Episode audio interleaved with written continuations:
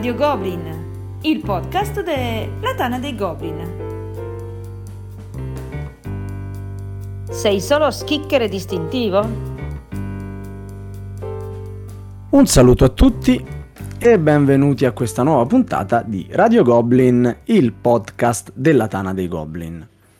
Questa sera con me due ospiti eccezionali persone della Tana dei Goblin che tutto l'anno giocano e hanno voglia di condividere la loro passione con i nostri ascoltatori. Abbiamo presente Gabriele, detto Marault. Ciao a tutti. Io ho sempre paura di sbagliare il tuo nick. Ma sì, ma vabbè, io so come si scrive, non so come si pronuncia, per cui vabbè, vai tranquillo. E accanto a Gabriele è tornata ad allietarci con la sua voce la nostra presidentessa Vania. Buonasera a tutti. Addirittura presidentessa adesso. Presidentessa, la first lady. Allora, Gabriele, due cose su di te prima di iniziare il podcast. Sì, benissimo, mi fa piacere di essere di nuovo qui per la prima volta con Sava, il grande Sava, nella sua trasmissione. Che dire, io ormai sono lontano dall'Italia da parecchi anni, una decina abbondante, però mi fa sempre piacere tenere un occhio sulla Tana, seguire tutte le varie trasmissioni, comunque la chat, quando possibile. Ultimamente mi ero un pochino allontanato, però mi fa anche piacere essere stato di nuovo invitato a parlare, a condividere la passione con tutti i pelle verdi. E Vania, cosa puoi dirci che non sappiamo di te? Oddio, di cose ne dico sempre tante, quindi poi un sacco di goblin mi conoscono anche di persona.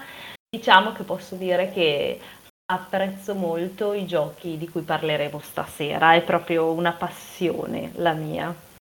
Spoiler, ma tanto cominciamo subito ad entrare nell'argomento. Allora, abbiamo deciso di darvi dei consigli sui giochi di destrezza e abilità. Abbiamo anche pensato di fare una classifica proprio in base alla difficoltà di questi giochi di essere maneggiati, tanto che abbiamo qui Vania, amante, come ci ha anticipato, di questa categoria di giochi, e abbiamo Gabriele che invece si presenta come hai detto, Gabriele, che tu sei un... Il maldestro. Sono il nemesi dei giochi di destrezza. Esattamente, quindi abbiamo degli esperti, ragazzi, esperti pro e esperti che comunque ci provano e continuano a provarci. Beh, guarda, già il fatto che uno continui a provarci è una cosa che va solo a tuo favore, totale proprio, Ottimo. E dicevo, quindi li metteremo in ordine di difficoltà, partendo da quello che a noi sembra più facile per arrivare a quello un pochetto più complesso, ma nel selezionare questa lista di consigli abbiamo anche, dico abbiamo perché ci sarà anche la mia, dato che anch'io come Vania adoro questo tipo di giochi, abbiamo voluto aggiungere alla destrezza anche un po' di pensiero, un po' di strategia. Quindi giochi sì di abilità, ma anche un minimo di pensiero. Allora, in questa trasmissione ci sono due gentiluomini e lasciamo per primi la parola a Vania col suo quinto posto. Bene, allora grazie intanto per questo atto di cavalleria. Comincio da un gioco, dato che io sono anche la signora dei giochi difficili da reperire, della Ravensburger, abbastanza vecchio perché più di 10 anni, Acrobati. È un gioco di destrezza dove ognuno deve mettere su un albero in equilibrio gli acrobati del proprio colore e cercare di non far cascare tutto. Anche perché vince chi riesce a liberarsi di tutti gli acrobati, ma se li faccio cadere me li devo prendere tutti e ricominciare da capo. Quindi direi che è un gioco che decisamente rientra nella categoria destrezza, è un gioco molto divertente che io ho conosciuto grazie al nostro associato Driller, però è, diciamo così, visto l'ampiezza dell'albero, tra i più semplici, diciamo così, da giocare, se uno è abbastanza agile oppure se uno è abbastanza destro, come si suol dire. Vogliamo aggiungere un minimo di informazioni del tipo quanti giocatori supporta, più o meno in quale fascia, allora, quanto costa? Per 4 giocatori giocatori, è stato edito da Ravensburger e direi che la fascia di età va dai 6 anni in su, nel senso che se una persona ha un minimo di abilità nel movimento può già giocarci, quindi anche i bambini di 6-7 anni possono già giocarci. Ovviamente non c'è limite di età. Consiglierei a chi, diciamo così, non è proprio, non ha la mano ferma, ecco, c'ha il pollice opponibile. Esatto. No, io ho detto non ha la mano ferma, volevo essere carina, dai. Però sì, ci sono dei giocatori che è proprio solo ad appoggiare l'acrobata.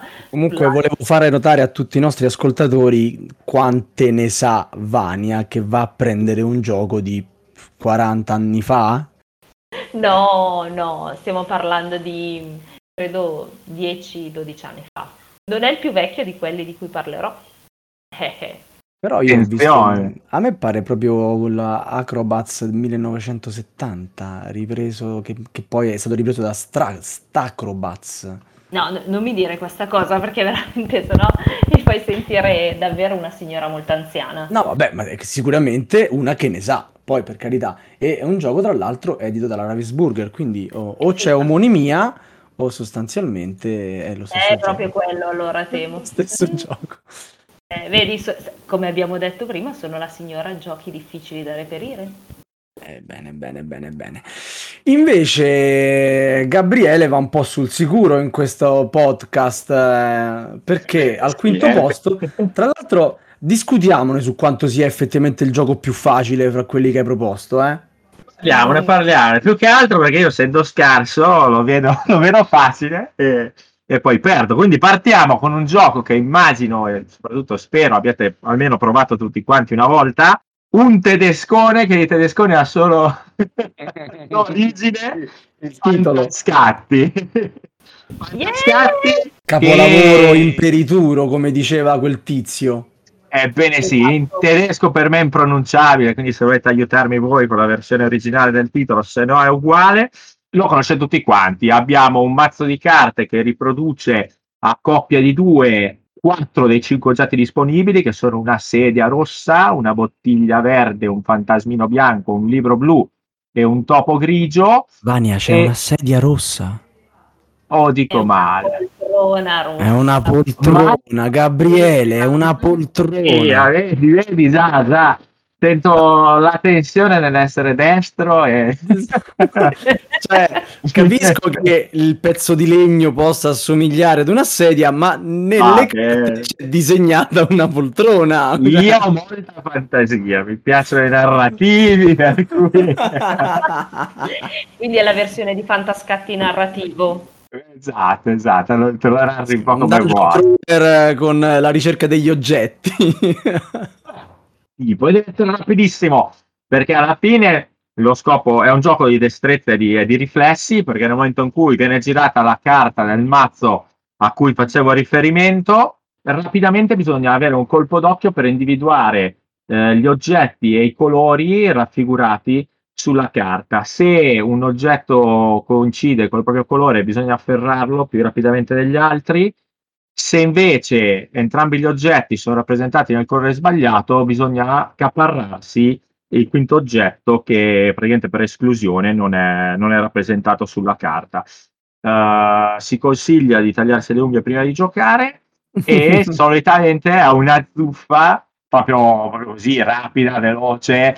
Chiaramente, secondo me, ha molto importanza questo mazzo di chi gira la carta, che se lo fa sempre la stessa persona è un po' svantaggiata. Ad ogni modo, si può giocare alla fine proprio con i bambini fino a chiunque ne abbia voglia. È un gioco del 2010, ma ne hanno fatte tantissime altre versioni, che io credo di possedere la 2.0. La col tappeto, con lo specchio, il tappettino, sì, la ranetta, che se c'è la rana devi fare il verso. Ci sono un pochino di modifiche carine, però il base, come ve l'ho descritto, ed è una guerra selvaggia. Guarda, l'unica cosa che non ti concedo è la semplicità. No, è un brain burner, cioè Fantascatti ti frigge il cervello, tu stai lì a cercare le carte, fa impazzire. Sulla lunga distanza il mazzo cosa saranno? Una quarantina di carte. Esattamente. E dal mazzo sono 50 e rotte le carte. Ah, più di 50 addirittura, sei sicura di questo? Non mi ricordo se sono 52 o 54. Uh-huh. E soprattutto io personalmente mi sento di non consigliarlo a bambini troppo piccoli, perché quando si vedono surclassati dagli altri al tavolo vanno in stress e cominciano a prendere le cose a caso, ovviamente, quindi gli crea particolare frustrazione. Ah, ultima cosa, ma non ultima, Fantascatti da qualche anno non si chiama più Fantascatti, perché c'è stata una controversia sul copyright del titolo fra l'attuale editore e il precedente editore della versione italiana. In italiano Fantascatti si chiama più o meno come in tedesco Fanta Blitz, in tedesco è Gates Blitz e in italiano è Fanta Blitz. Fantastico. Bene. E dopo due consigli di livello alto arriva il mio di livello cialtrone.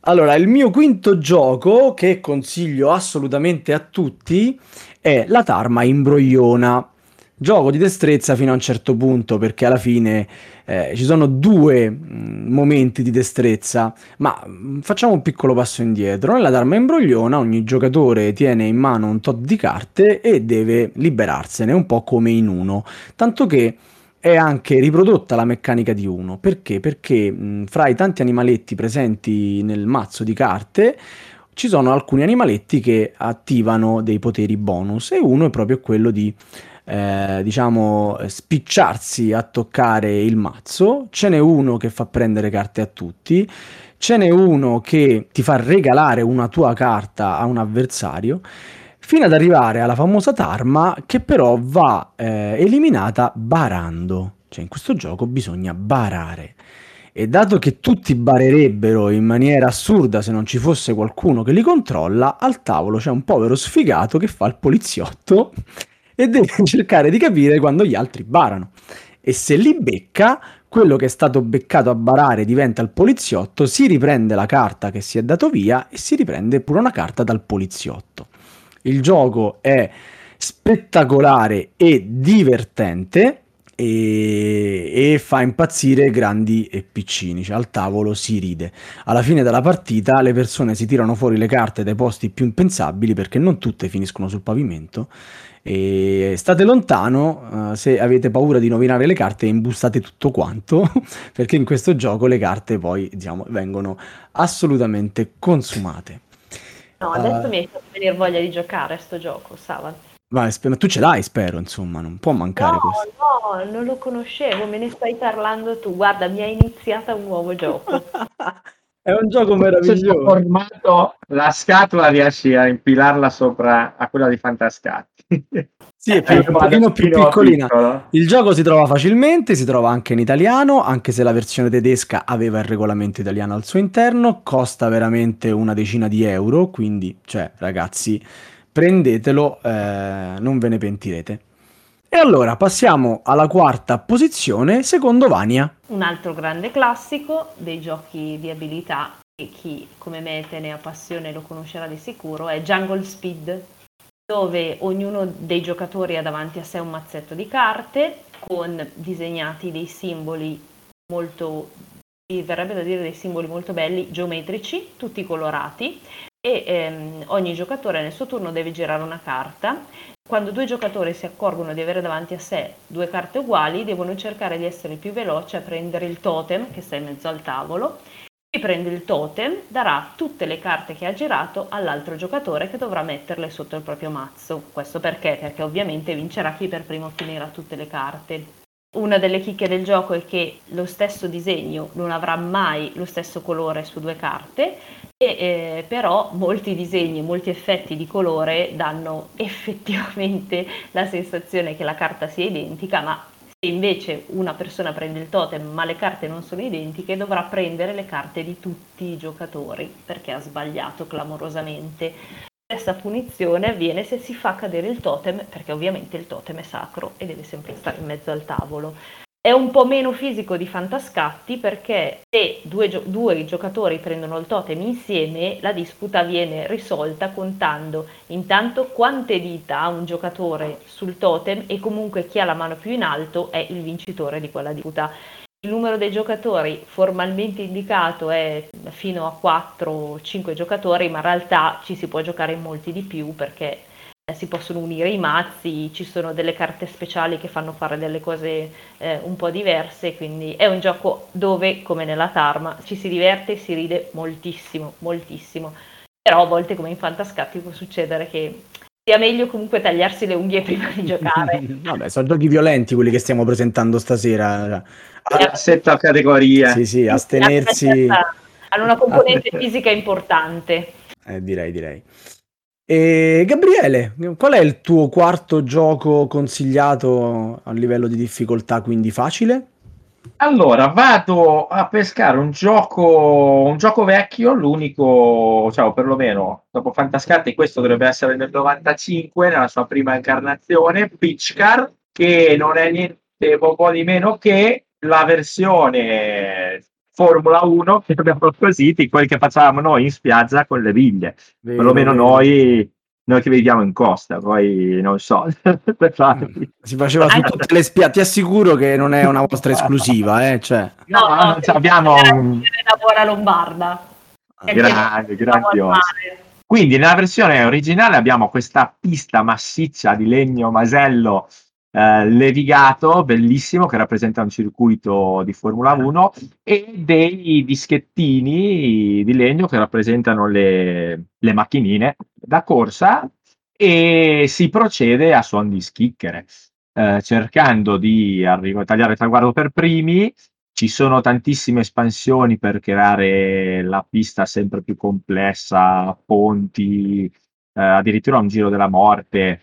Recentemente ne è stata fatta una versione mini in cui praticamente viene poi ridotto lo spazio perché effettivamente è impegnativo.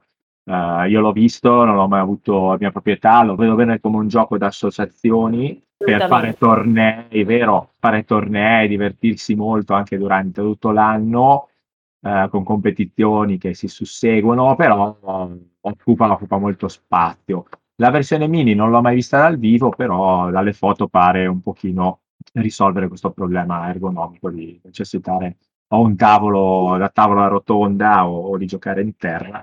Ad ogni modo, nulla, alla fine queste schicchere per far andare avanti la macchinina, se la macchinina si capotta per via delle curve o di un salto, di qualche ostacolo, si perde il turno. Chiaramente ci sono dei momenti in cui magari diventa più difficile, più difficoltoso andare a dare la propria schicchera perché in una curva particolarmente complicata si crea un po' l'ammassamento, ma come appunto era con le biglie sulla sabbia, di cui ho appena scoperto non abbiamo l'esclusiva, adesso sono diventato triste. Che tristezza! Tristezza. Pitchcar non l'abbiamo detto abbastanza, almeno la versione quella extra large che era la classica, abbastanza impegnativa perché si parla insomma di una sessantina di euro per un base con il quale ci si può divertire, però forse poi alla fine bisogna investire un po' di più. Non basta, ci vogliono le curve, i salti, ci vogliono i pezzi in più, dai. Ci vuole il ponte, sì, insomma, l'investimento qui c'è.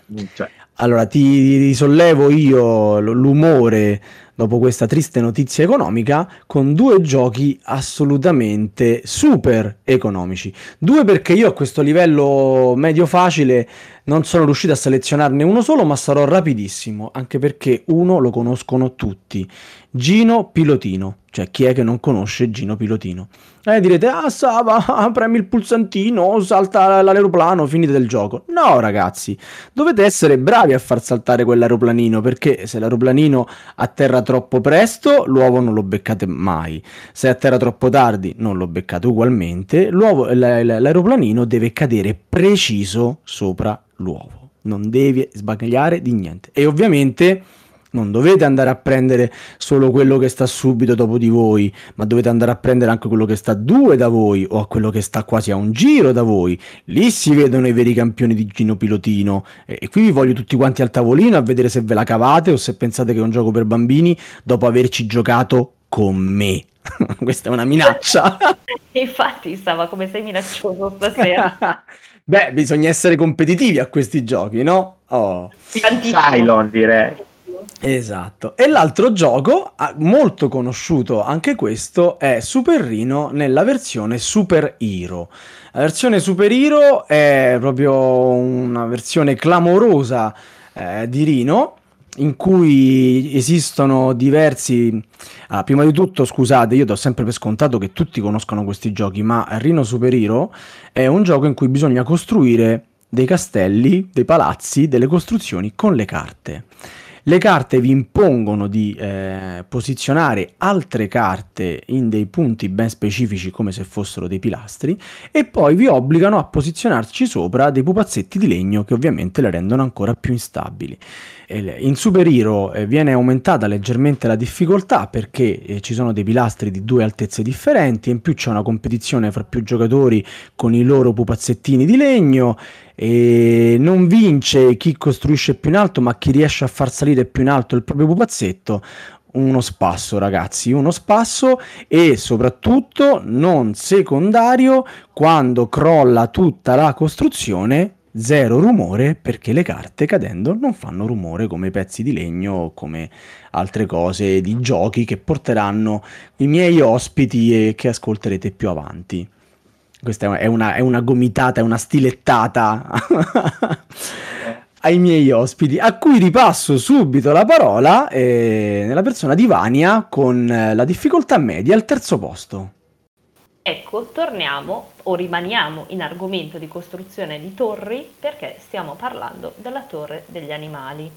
Un gioco che viene dichiarato per bambini perché di fatto è un gioco della ABA dove c'è un fantastico coccodrillo al centro del tavolo e ognuno di noi avrà 5 animali diversi che in base a un risultato sul dado dovrà piazzare sopra al coccodrillo o attaccato al coccodrillo e poi mano a mano sempre sopra gli animali che si trovano più in alto in questa torre. Ovviamente qui l'abilità è importante come dicevamo prima la mano ferma ed è altrettanto importante capire in quale punto della torre posizionare il proprio animale perché gli animali hanno tutti pesi e mi verrebbe da dire bilanciamenti diversi nel senso che il tucano, la pecora, la scimmia hanno forme diverse, sono fatti apposta perché non abbiano, diciamo così, la stessa pressione sopra la torre e quindi come si diceva anche prima se faccio cascare uno o più animali dalla torre posizionando il mio dovrò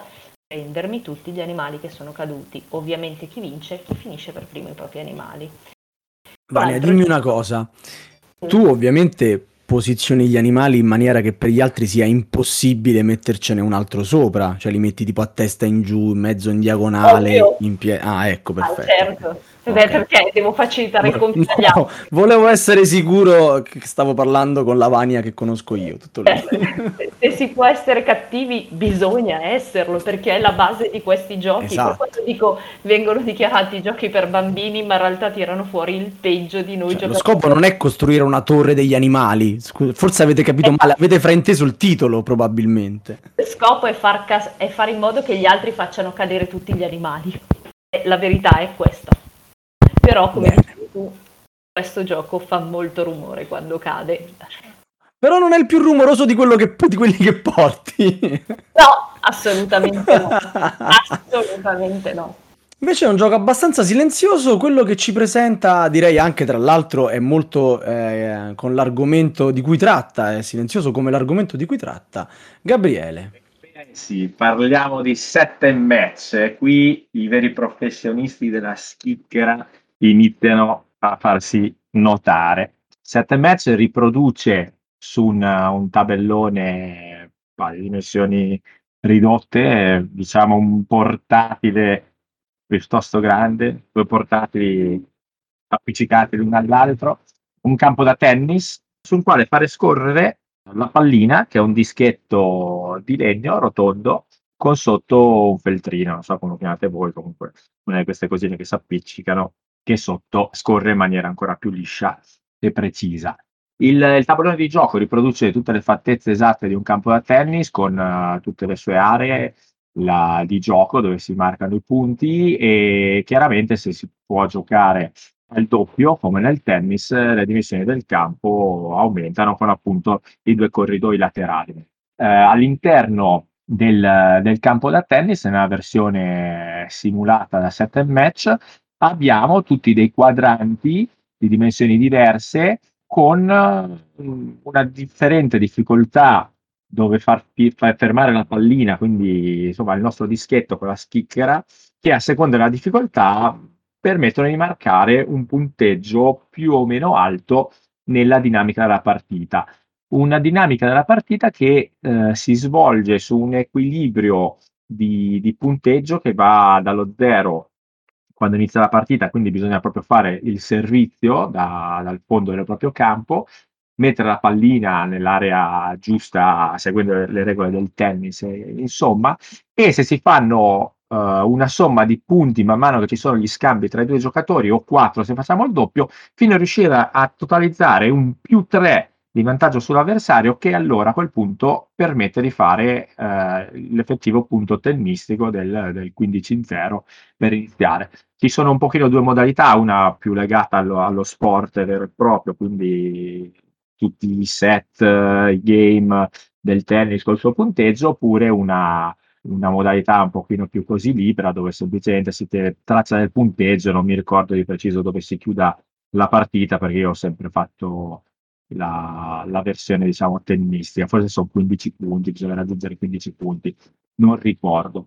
Molto carino, alcune chicche come ad esempio sulla battuta, se si riesce a mettere la pallina che ha il suo esatto centro del diametro rotondo del dischetto, ha un puntino che rappresenta proprio il baricentro della propria pallina, se si riesce a mettere in 4, sì, sono 4 per campo, in 4 zone, viene effettuato l'ace, come se appunto fosse una battuta di inizio gioco molto difficile da prendere, quindi punto automatico.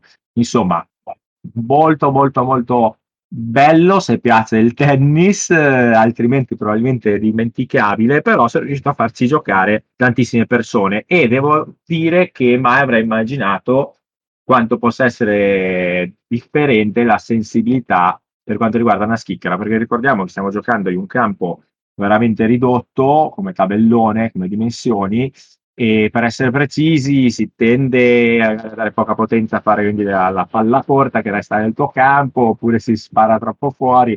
Insomma, è divertente, bisogna prenderci il dito. Mi piace che sei passato da molto divertente a dimenticabile nel giro di pochissimo.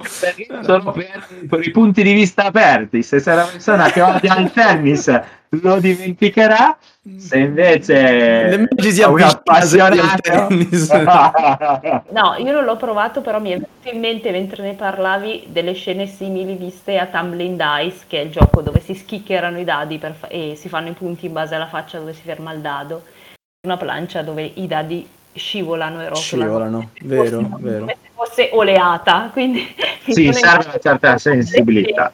Sì. Quante ne sa. Allora, invece il mio terzo consiglio di livello intermedio non è esattamente un consiglio, anzi io vi suggerisco di starne lontani fino a che non sarà disponibile in Italia, perché oggi che registriamo è uscito il nuovo video di Goccia Out of the Box e ha presentato Crash Octopus. Ecco, parla di un polipone gigante, ma a me mi ha messo una scimmia gigante sulla spalla, e sto gioco è giapponese e ovviamente non si trova. Grazie Goccia. E che cosa succede in Crash Octopus? Succede che siamo dei marinai, stiamo in una zona di mare e cerchiamo di recuperare un carico.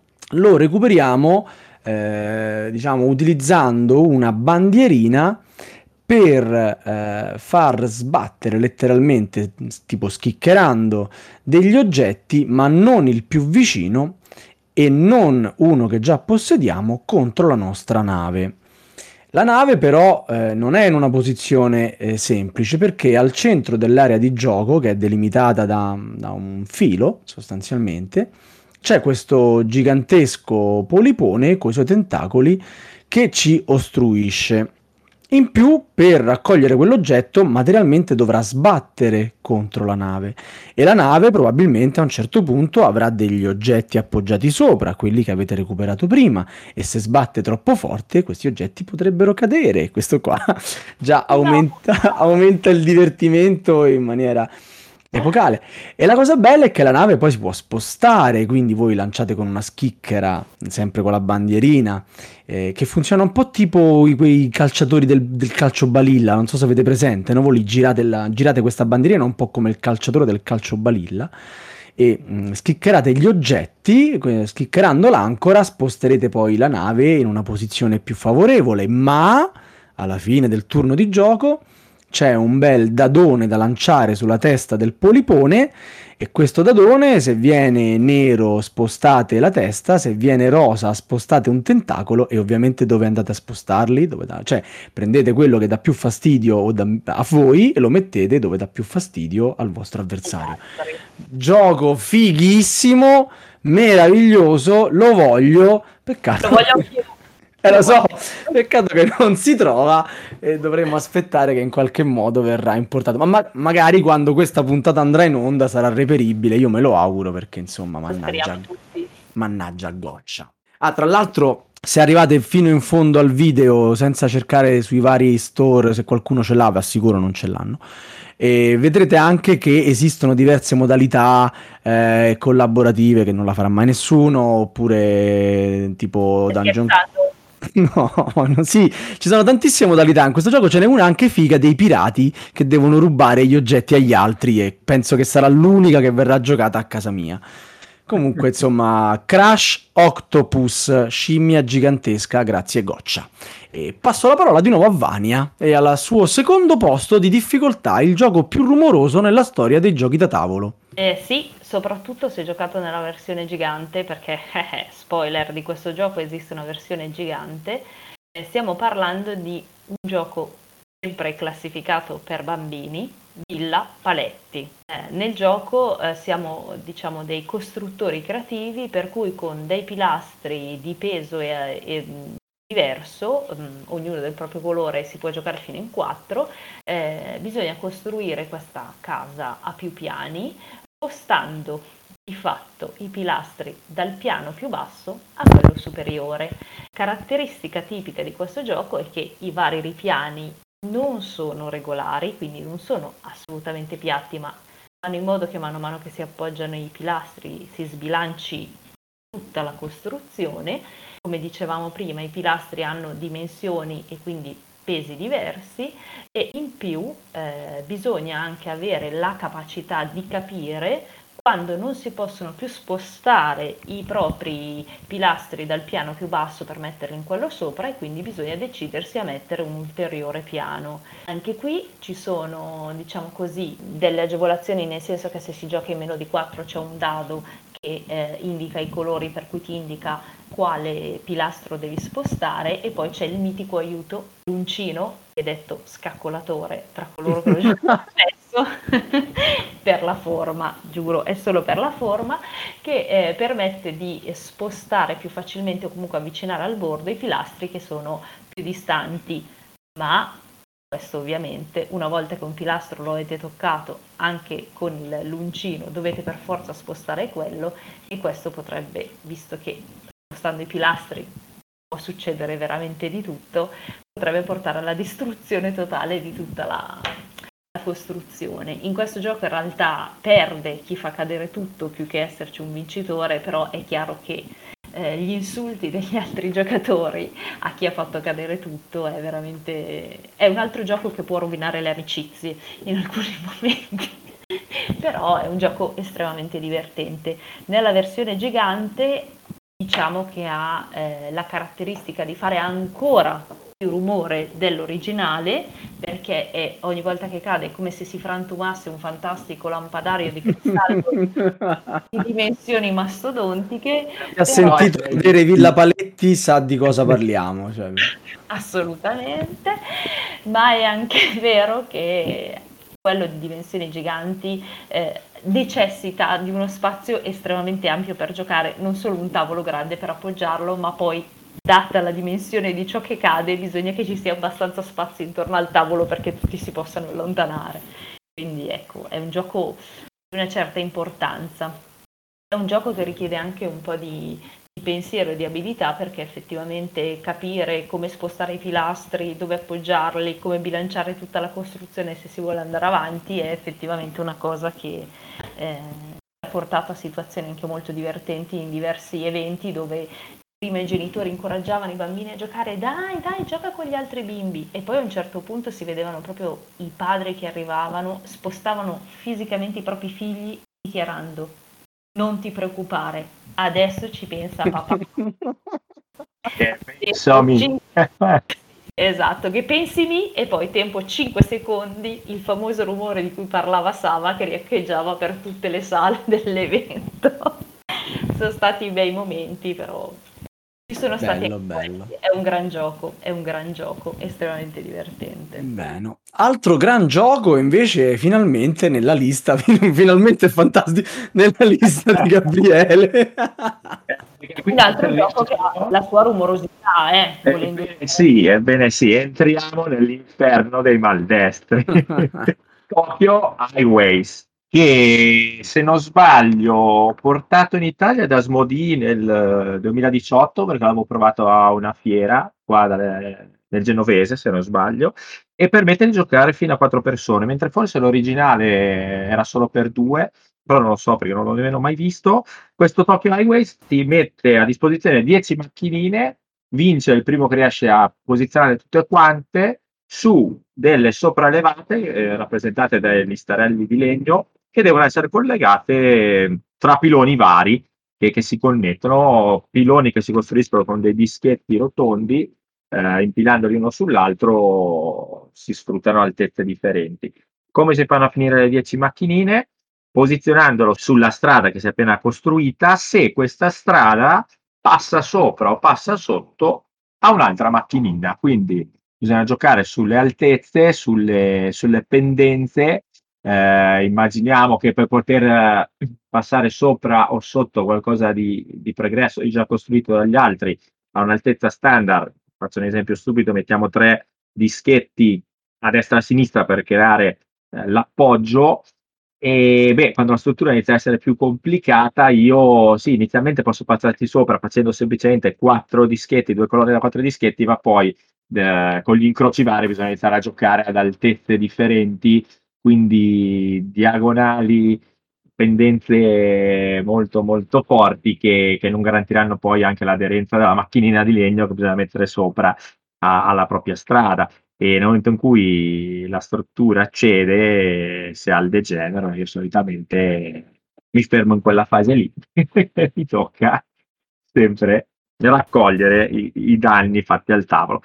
Gioco reperibilissimo, direi si aggira sui 30-40 euro, recuperatelo se vi piace questo tipo di categoria di giochi, perché secondo me è molto, molto intelligente nella dinamica di costruzione, proprio come strategie, anche non solo la reazione tattica diciamo, ma strategica di come si cerca di costruire questo snodo. Molto, molto crudele come gioco, perché se riesce a incartare l'avversario poi sarà difficile per lui mettere giù le strade. Molto bello. Tra l'altro è uscito in edizione, la prima edizione, quella originale giapponese, in una scatolina piccolissima, e adesso Asmodee ce lo tira fuori in una scatola formato, che ne so io, Battestar Galattica, per capirci, no? Quindi non assolutamente. Ebbene sì. Ma perché è la moda, una scatola grande, gioco bello. Comunque ragazzi, rimane la definizione di questo gioco che ho sentito migliore: il gioco delle diagonali improponibili. L'ho sentito definire. Mamma mia, è vero, però mi piace questa definizione, bello. Ebbene sì. Se non sbaglio c'è forse addirittura una pinzetta per poi posizionare le macchinine, me lo sono inventato, non ricordo. Sì. Ma io sono già abbastanza maldestro senza, perché crearsi un problema? Questi strumenti a volte in questi giochi di abilità aiutano, io consiglio l'utilizzo. Anche perché se devi mettere la macchinetta fra due stradine incastrate fra di loro senza le mollettine non ci arrivi a metterla, cioè con le mani non ci passerai mai, quindi sono indispensabili. E se non giochi così vuol dire che ti stanno facendo un favore a lasciarti le autostrade, quindi sostanzialmente. Perché mi vengono incontro, parliamone. Esatto, conoscendo la tua qualità.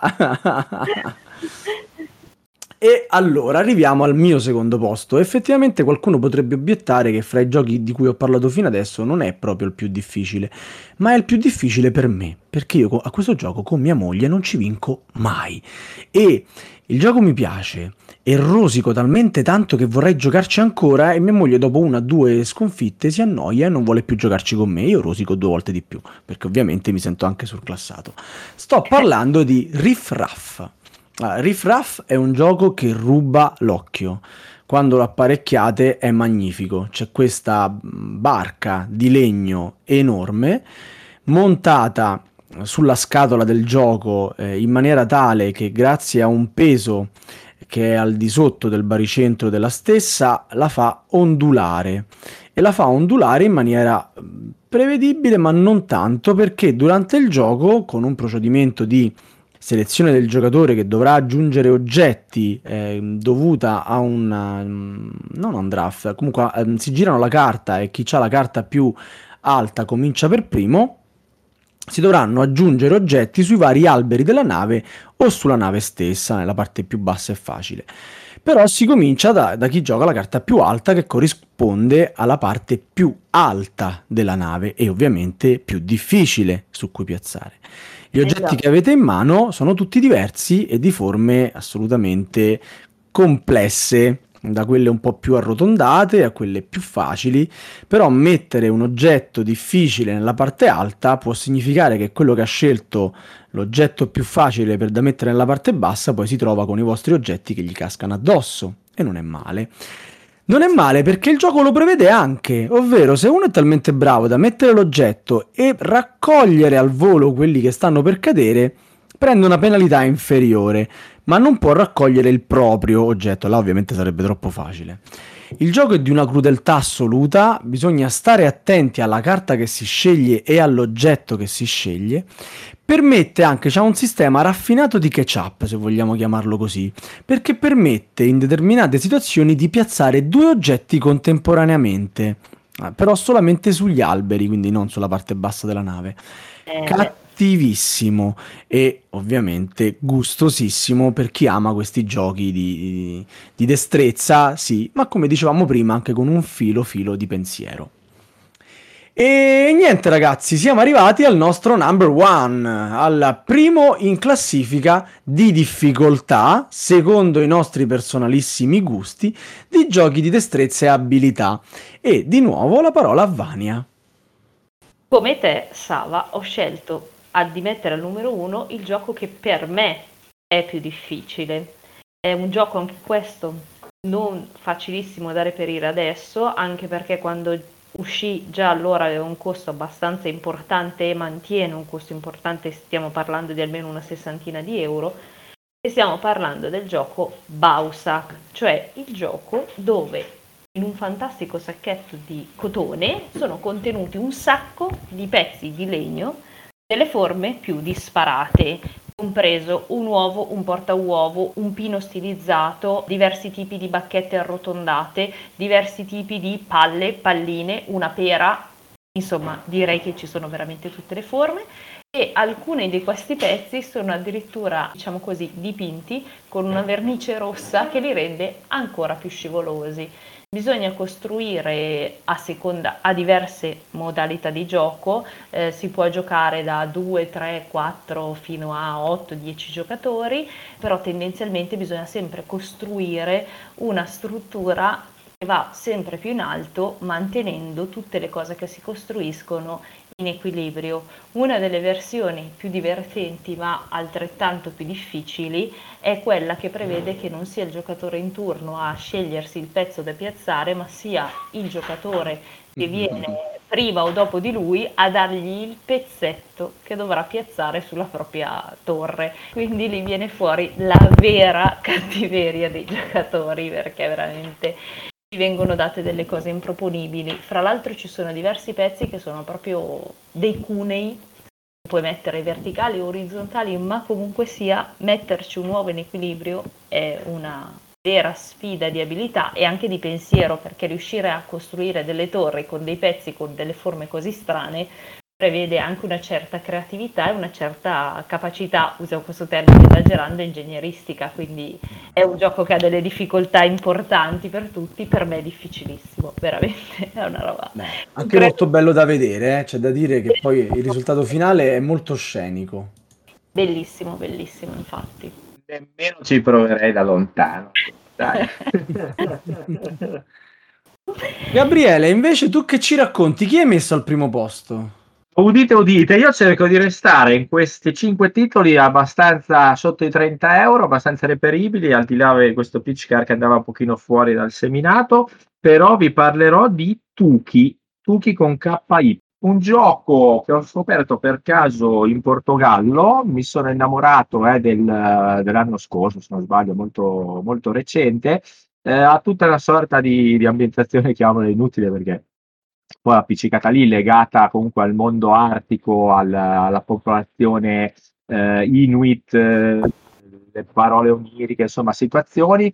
Cosa si hanno? Si hanno i classici pezzi del Tetris e delle carte che danno l'indicazione di come dover disporre gli unici 4 pezzi colorati che sono, diciamo, il dritto del Tetris, ok, il pezzo lungo più grande di tutti gli altri, e però come si fa a mettere assieme questi pezzi? Perché la carta presenta una disposizione dei 4 pezzi colorati dritti impossibile da mantenere, cioè si dovrebbero sospendere i pezzi per aria.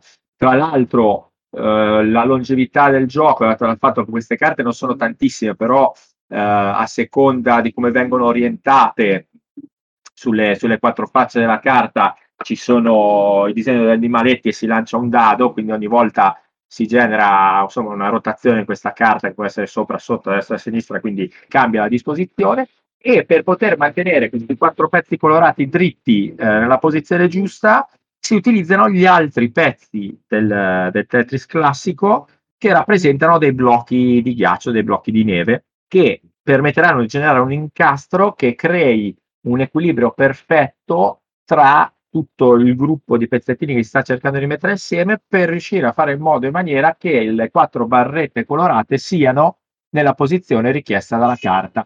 Immaginiamo se la carta rappresenta un pezzo grigio, per fare un esempio, che tocca la base del tavolo, quindi diciamo il tabellone su cui sta giocando, che se non c'è un tabellone però il ripiano, e poi il pezzettino arancione è addossato sul laterale della barretta grigia, sospeso nel vuoto. Come si fa a metterlo lì? Bisogna giocare con gli altri pezzettini bianchi, neutri, cercando di trovare proprio l'incastro giusto, le dimensioni, l'equilibrio, quindi maniacale, ma dà soddisfazioni quando dopo 17 ore si riesce a fare la prima figura, almeno per quanto mi riguarda. Questo non so se l'avete conosciuto, l'avete giocato, perché io mi ci sono imbattuto per caso e poi me ne sono procurato una copia. E si trova, però qui forse in Italia non è nemmeno arrivato. Guarda, da come ne hai parlato mi hai già fatto dire voglia di giocarci. Molto carino. È particolare. Ok. Già sono pezzetti come quelli del Tetris, prende più punti, cioè, dal mio punto di vista è... E chiudo io questa classifica di giochi di destrezze e abilità. Non ce la facevo, come al solito mio, a fermarmi a uno, e ne ho citati 2 anche in questo caso, anche se tutto sommato vagamente si assomigliano. I 2 giochi sono, nell'ordine, Flick 'em Up Dead of Winter. Flick 'em Up è un gioco di schicche uscito ormai diversi anni fa, edito in Italia da DV Games, da DV Giochi, in cui in una scena molto western ci si sparava tra saloon e fattorie. Nella versione Dead of Winter sono stati aggiunti degli scenari, sono stati aggiunti ovviamente degli zombie, e dove io vedo zombie io compro, senza nemmeno starmi a domandare se il gioco possa essere valido o meno, ed è stata aggiunta una modalità col Cylon, col traditore, che quindi non potevo farmi mancare. Una specie di campagna con delle regole che cambiano a seconda dello scenario, molto complicata ovviamente da giocare con le schicchere, perché poi ogni arma ha la sua modalità in cui viene usata, e puoi picchiare con la mazza immancabile da baseball piuttosto che col fucile a pompa e robe del genere. Molto gustoso e divertente, perché non c'è solo da menare le mani, ma anche un po' da spostarsi, ragionare, entrare nei negozi, cercare oggetti e cose del genere. Stesso livello di pensiero per un altro capolavoro del genere, che è Catacombs. Allora, Catacombs è geniale, è un dungeon crawler a tutti gli effetti, in cui sostanzialmente in diversi scenari i nostri eroi si spostano fino a combattere col classico mostrone finale. Ogni eroe ha la sua caratteristica, ogni eroe ha la sua arma, ogni arma si usa in maniera differente e ogni eroe ha la sua difficoltà di utilizzo. Un gioco per veri pro gamer, da non confondersi con tutti gli altri giochi di schicche di cui abbiamo parlato questa sera, perché insomma può generare frustrazione. Mi ricordo la mia prima partita in cui Ciccio Patato ci ha preso a schiaffi da Dungeon Master di questo mondo sotterraneo, quindi giochi diciamo di una certa complessità. Posso semplicemente dire che Catacombs è un gioco geniale, come già detto da Sava, ma è uno dei giochi che possediamo io e il presidente, perché ok che adoriamo i dungeon crawler, ma questo è un dungeon crawler con le schicchere, cioè ragazzi, impossibile non possedere copie, sia a te che al presidente. E allora ragazzi, siamo arrivati alla fine della puntata, abbiamo riempito i nostri ascoltatori di consigli per gli acquisti. Vi faccio il classico domandone finale: raccontate ai nostri ascoltatori un momento significativo nella vostra storia di giocatori di abilità e destrezza. Vania, ovviamente cominciamo sempre da te.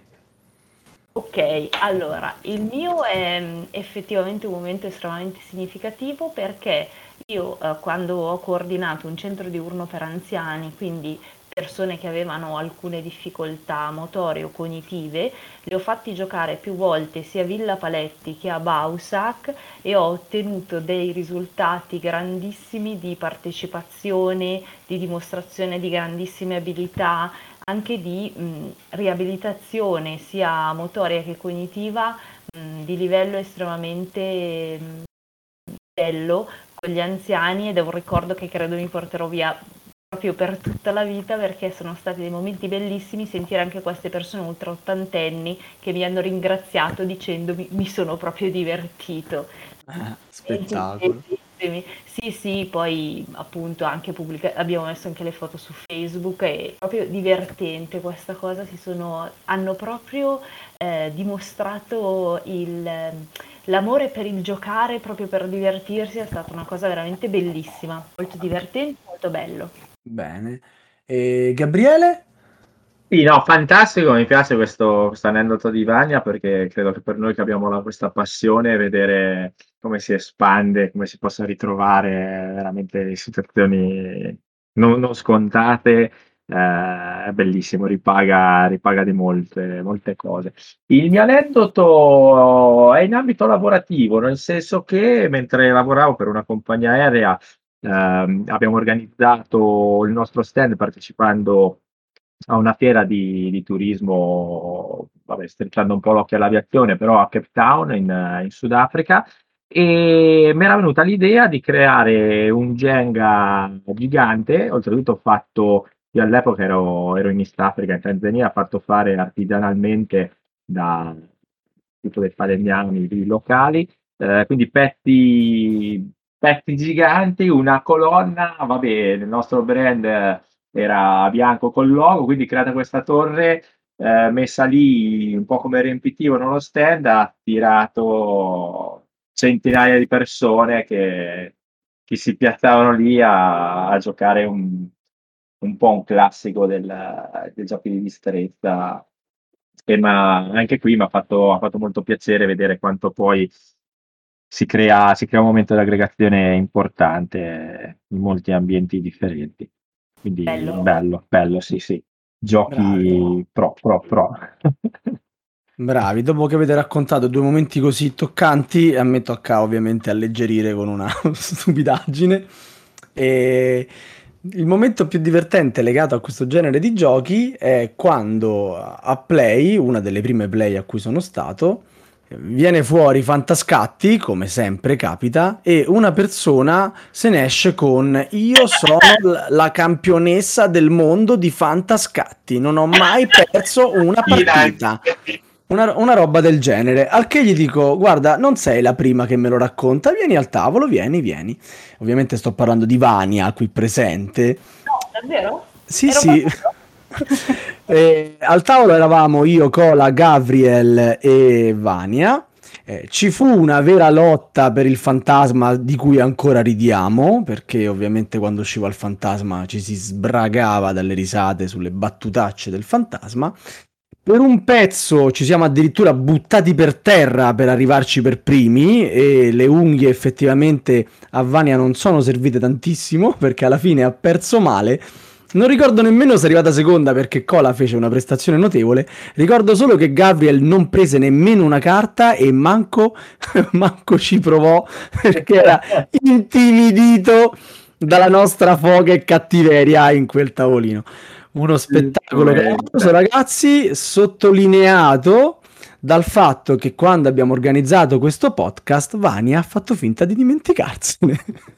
No, non è che ho fatto finta, Sava, è che siccome è passato qualche anno da quella partita, davvero non mi ricordavo di averla fatta a Play, anche perché sai che Play è sempre un momento un pochino concitato. Vedete ragazzi, i veri campioni dimenticano le sconfitte per quello che sono i veri campioni, perché sono convinti di esserlo. Esatto, perché l'importante è essere, come sempre. E passiamo la parola ad un altro vero campione, il nostro regista Michael Volmei. E io come al solito ringrazio i nostri ospiti, Vania e Gabriele, e ricordo a tutti i nostri ascoltatori che possono seguirci su Facebook, discutere degli argomenti trattati in questa puntata nella nostra chat Telegram e ascoltare tutte le puntate precedenti di Radio Goblin sul nostro sito, con Spotify, iTunes e Google Podcast. Ciao a tutti, buonanotte. Buonanotte a tutti, ciao. Ciao, grazie. Ciao. Avete ascoltato Radio Goblin, il podcast della Tana dei Goblin.